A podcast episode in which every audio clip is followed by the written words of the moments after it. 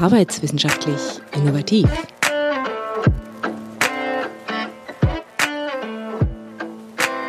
Hallo, schön, dass Sie wieder eingeschaltet haben. Heute geht es bei Arbeitswissenschaftlich innovativ um Technologiemanagement. Und das schauen wir gemeinsam in drei Themenblöcken an. Zunächst einmal geht es darum, was denn eigentlich der Unterschied ist zwischen Technologiemanagement, Innovationsmanagement und Forschung und Entwicklung oder wahlweise RD, Research and Development, was Ihnen lieber ist. Zweitens wird es darum gehen, was denn eigentlich der Zusammenhang ist zwischen einer Theorie und einer Technologie und einer Technik. Da räumen wir mit ein paar allgemeinwissenschaftlichen oder allgemeingebräuchlichen Vorurteilen auf. Und drittens betrachte ich mit Ihnen die Klassifikation von Technologien und zwar mit Hinblick auf das Wettbewerbspotenzial. Sie werden also einige Dinge hören zu zum Beispiel Schrittmachertechnologien und zu Basistechnologien. In Episode 2 geht es also jetzt mal so richtig ans Eingemachte. Und was mir bei der Vorbereitung aufgefallen ist, ich scheine doch, wenn ich im Hörsaal rede, gelegentlich von meiner eigenen Historie zu berichten. Das fällt einem gar nicht so auf, wenn man das einfach nur macht, aber schon, wenn man ein bisschen drüber nachdenkt. Denn wir steigen jetzt mitten rein. Technologiemanagement, Innovationsmanagement, Forschung und Entwicklung. Als ich angefangen habe zu studieren, Sie erinnern sich, Technologiemanagement war rot, da war das ein Grundlagenfach. Und das wurde geprüft gemeinsam mit Soziologie und Psychologie. Nein, jetzt nicht schmunzeln, das reicht, wenn ich das mache, aber das zeigt so ein bisschen die Einordnung. Man war der Ansicht, das sei wahnsinnig wichtig, aber irgendwie passt es halt nicht so richtig rein. Also packt man das mal zusammen mit den anderen Themen, die auch irgendwie wichtig sind, aber wo man auch nicht so richtig weiß, wie man die jetzt einordnen soll. Manchmal passieren dann komische Sachen, so dass Studentinnen hängen bleiben an diesem Thema und das einfach wahnsinnig spannend finden und dann irgendwann mal selber über Technologiemanagement reden. Aber ganz ehrlich, das war wohl eher ein, Urteil, ein Unfall, Verzeihung. Ich habe dann fünf Jahre später, ganz zum Ende meines Studiums, die Freude gehabt, in einer Berufungskommission sitzen zu können. Das kann ich im Übrigen jedem Studierenden nur empfehlen wenn Sie da mal als Vertreter der Studierendenschaft dabei sein können und die Meinung bezüglich Lehre zum Beispiel vertreten, machen Sie das auf jeden Fall. Das ist unglaublich spannend. Ja, ich hatte damals dann die Freude, in einer Berufungskommission zu sitzen für eine Professur Innovationsmanagement. Wir sind also nur fünf Jahre später.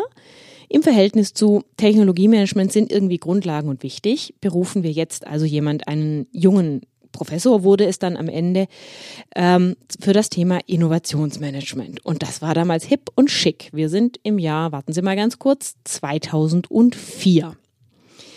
Der Kollege kam dann an die Universität, das habe ich gerade noch so in den letzten Zügen des Abschlusses mitbekommen und hat sich unfasslich beliebt gemacht. Sie sehen die Anführungszeichen in meiner Stimme ganz riesig, indem er nämlich erstmal erklärt hat, naja, also ich bin jetzt berufen worden für äh, Innovationsmanagement, das steht auf meiner Professur so drauf, also mache ich jetzt Innovation und sonst niemand mehr. Das fanden die Kolleginnen und Kollegen nicht so doll. Und damit sind wir mittendrin. Je nachdem, mit wem Sie reden, werden Sie verschiedene Ansätze hören. Wenn Sie mit diesem Kollegen sprechen, wird der natürlich der Ansicht sein, Innovation ist alles das, was neu ist. Immer wenn man eine neue Technologie erarbeitet, ist das primär eine Innovation. Und da muss man sich Gedanken machen, wie man diese Innovation behandelt. Wenn Sie mit einem Technologiemanager reden, zum Beispiel dem Dieter Spath in Stuttgart oder dem Wilhelm Bauer, der die Nachfolge jetzt hat, dann werden die sagen, nein, nein, wir müssen Technologiemanagerinnen und Technologiemanager ausbilden. Das ist wahnsinnig wichtig, weil wenn sich nicht alles an der Technologie aufhängt, ja, wo denn dann? Und eine Innovation, das ist am Ende des Tages doch eigentlich auch nur eine Technologie, oder? Sie sehen schon, das sind einfach zwei Seiten einer Medaille. Und es ist eine Frage, welcher Perspektive man anhängt. Nachdem die Arbeitswissenschaft in Chemnitz das Innovationsmanagement im Titel hat, haben Sie vermutlich schon eine kleine Andeutung gewagt, welcher Schule ich anhänge. Ich würde immer sagen, dass Innovation der breitere Begriff ist und würde das begründen damit, dass Innovation ja nicht nur auf eine Technologie beschränkt ist. Natürlich wir sind hier Ingenieure. Wir denken gerne in Technologien. Wir denken auch gerne in Dingen, die man anfassen kann und die uns mit dreckigen Fingernägeln zurücklassen. Aber das ist ja nicht alles. Gerade im Moment merkt man ja zum Beispiel, dass es auch Innovationen in sozialen Bereichen gibt. Wir können auf einmal alle mobil arbeiten, auch wenn das vor ein paar Monaten in einigen Universitäten, in einigen Verwaltungen und auch in einigen Unternehmen vollkommen unvorstellbar war. Das ist auch eine Innovation. Und damit wird auch Wert geschöpft. Und da haben wir jetzt noch überhaupt gar nicht über die ganz vielen Dienstleistungen gesprochen. Deswegen ist die Lehrmeinung der AWI hier in Chemnitz, dass Innovationsmanagement der übergeordnete Begriff ist und Technologiemanagement sich dann damit beschäftigt, naja, wie man eben Technologien managt. Von der Früherkennung bis zur Verwertung am Ende der Kette. Dazu werden Sie noch einiges hören und lesen und sich in Ihren Web-based Trainings erarbeiten können. Was hat jetzt Forschung und Entwicklung damit zu tun? Forschung und Entwicklung oder eben nur Entwicklung oder RD, das hat jetzt ein bisschen damit zu tun, in welche Industrie sie sich bewegen und wie hip und schick sich die Kolleginnen und Kollegen da geben möchten. Ist aber alles das Gleiche. Das ist der Ort im Unternehmen, wo Neues entsteht. Und da machen wir es uns jetzt sehr einfach. In einem Unternehmen, das sehr technologielastig ist, wir nehmen zum Beispiel mal die Automobilbranche, wird natürlich das Technologie- und das Innovationsmanagement ganz stark zusammenfallen mit den Aufgaben von FE. Das sind auch die Ansprechpartner, wenn wir in der Forschung was Neues haben und das mit jemandem im Unternehmen besprechen wollen. Die sind also zuständig für die Technologien. Die sind aber auch zuständig für viele Innovationen, die eben möglicherweise an der Technologie gar nicht so wahnsinnig viel verändern, sondern nur Kleinigkeiten drehen und wenden. Hm? Also, so viel zum Teil 1. Innovationsmanagement bei uns als dem großen übergeordneten Bereich, darunter eine ganz wichtige Säule, das Technologiemanagement. Und Forschung und Entwicklung als die Ansprechpartner, als den Andockpunkt, als den Brückenkopf in der Industrie. Wenden wir uns dem zweiten Begriffstrippel zu, dessen wir uns unbedingt annehmen müssen, wenn Sie sich damit beschäftigen, was eigentlich Technologiemanagement wird. Da sind wir jetzt bei einem dieser Bereiche, wo ich im Hörsaal ein bisschen grinsen würde und sagen würde, naja, jetzt stellen Sie sich mal ganz blöd und stellen Sie sich mal vor, wie ich meiner Oma, die ist 94, die ist total wach im Kopf, erkläre, was ich eigentlich jetzt heute in der Vorlesung gemacht habe. Über meine Oma kann ich ja reden. Die weiß, dass ich sie mag. So, Jetzt versuche ich der also zu erklären, dass ich heute mit Ihnen über Technologie spreche. Und da sagt sie, ah, das ist schön, ich habe ja was gehört von der neuen Technik. Und meine Augäpfel beginnen so ganz, ganz vorsichtig zu rollen. Ist gut, das sieht die nicht, weil wir sind ja am Telefon miteinander. Weil Video, also nee, nicht mit 94, nicht meine Oma. Diese neumodische, Sie wissen schon, Technik.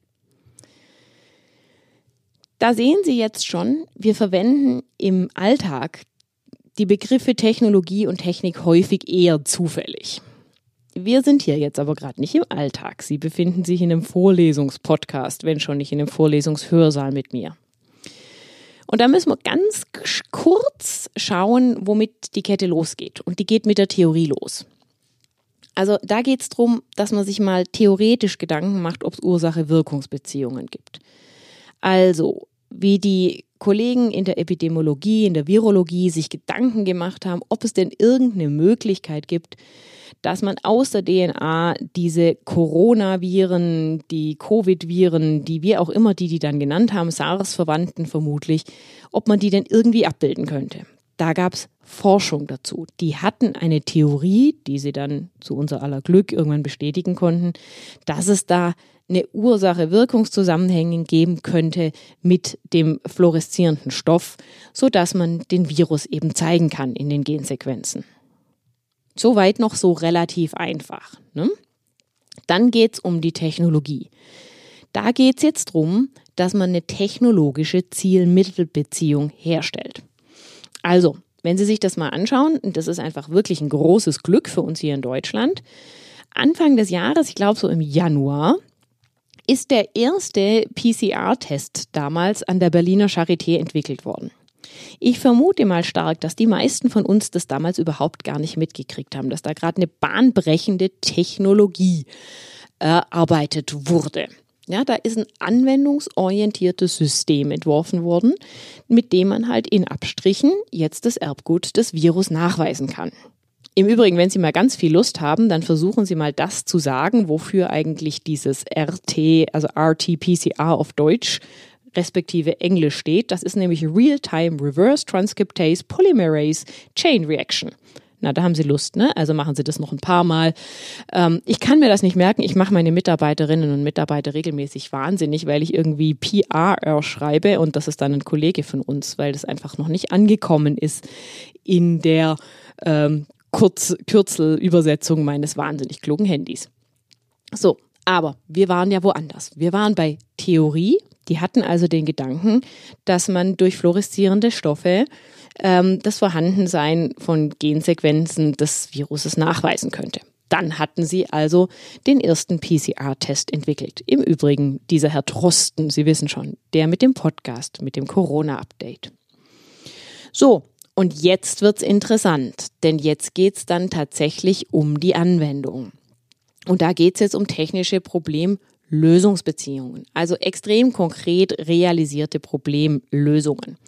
Und da nennen wir jetzt einfach mal ein Beispiel, nämlich äh, die GNA Biosolutions. Die wollen im Juni nämlich so einen Turbo-PCR-Test auf den Markt bringen. Da wollen sie Laserpulse nutzen ähm, das, die kommen zum Einsatz, wenn sich das Viruserbgut vervielfältigt. Und damit soll die Testzeit eben von den bisherigen vier bis fünf Stunden auf 15 Minuten verkürzt werden. Und natürlich soll das Ganze dann auch mobil einsatzfähig werden und so weiter und so fort. Also da geht's dann um konkrete Anwendungen, wie man das, was die Forscherinnen und Forscher an der Charité erst vermutet, theoretisch bedacht haben und dann in eine Technologie gegossen haben, denn tatsächlich in eine Technik bringt, die man dann einsetzen kann. Also, Theorie und Technologie, da bin ich sehr sicher, das hätten Sie nicht verwechselt, aber zwischen der Technologie und der Technik ist noch ein Unterschied, ja? nämlich der zwischen einer technologischen Ziel-Mittel-Beziehung, Technologie und einer konkreten technischen Problemlösungsbeziehung. Und das ist dann eine Technik. Und jetzt wissen Sie auch, das versuche ich wirklich meiner lieben Oma Erika nicht mehr beizubringen. Das ist nicht so wichtig. Kommen wir zum dritten Thema, das ich Ihnen heute gerne mitgeben möchte. Wenn man versucht, Technologien einzuordnen, dann ist ein ganz etabliertes System, mit dem man das macht innerhalb der Unternehmen und auch zum Beispiel bei äh, Prognoseinstituten wie Gartner, die dann so einen Hype-Cycle rauslassen alle paar Jahre. Das ist im Übrigen extrem witzig, kann ich Ihnen nur empfehlen. Gucken Sie sich mal ein paar alte Gartner Hype-Cycles an. Denn da sieht man irgendwie, wie zum Beispiel Virtual Reality in 2013, also das ist ja inzwischen irgendwie Ancient History, sieben Jahre ist das her, aber damals war das eben im Tal der Ernüchterung angekommen. Ne? Das ist auch sehr passend, falls Sie sich daran noch erinnern würden, würden, dann wissen Sie, dass wir damals irgendwie so gedacht haben, na, das kann ja doch irgendwie alles gar nichts. Ja, und inzwischen sind wir wiederum so weit, dass wir sagen, nein, das kann extrem viel. Das ist einfach inzwischen eine mögliche Schrittmachertechnologie. Aber ich greife vor. Wenn Sie versuchen, Technologien im Hinblick auf das Wettbewerbspotenzial einzuordnen, dann denken Sie sich jetzt bitte eine Zeitachse und eine Reifegradachse. Früh in der Zeit und mit geringem Reifegrad haben wir die neuen Technologien. Hm? Da geht es also darum, ähm, dass irgendwas Neues auf den Markt geworfen wird, wie zum Beispiel damals, als die ersten Windkraftwerke ähm, offshore gestellt wurden. Ne? Dann, mit ein bisschen mehr Zeit steigt der Reifegrad weiter. Schrittmachertechnologien. Das sind gereifte, neue Technologien, das sind die Wettbewerbsvorteile von morgen. Ja, wenn wir jetzt zum Beispiel daran denken, was gerade so in der frühen Entwicklungsstadium ist, wo wir erste Einsatzgebiete sehen, jetzt bleiben wir bei Corona, weil im Moment geht einfach alles um Corona. Da könnte man sagen, die Antigenteste, um die es im Moment gerade geht, das ist was, das ist im Moment in dieser wahnsinnig schnellen Zeit eine Schrittmachertechnologie.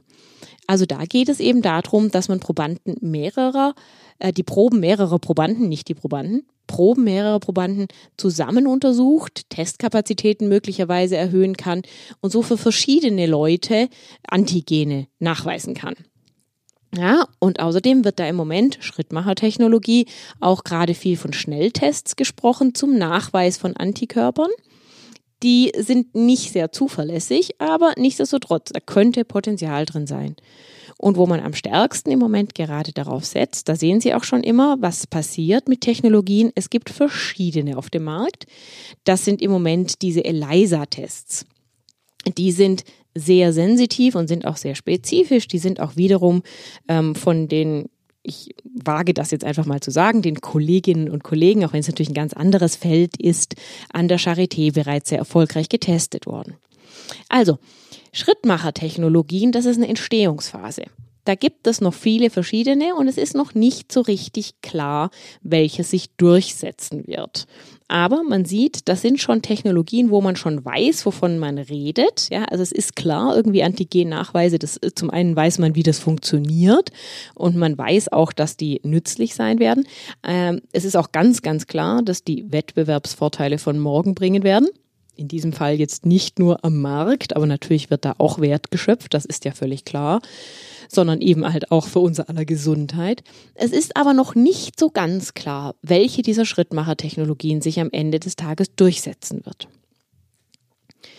Vergeht noch etwas mehr Zeit, dann kommen wir zu Schlüsseltechnologien. Das sind die Wettbewerbsvorteile von heute. Ja? Da müssen wir jetzt ein ganz ein kleines bisschen mal weggehen von Corona und an was anderes denken.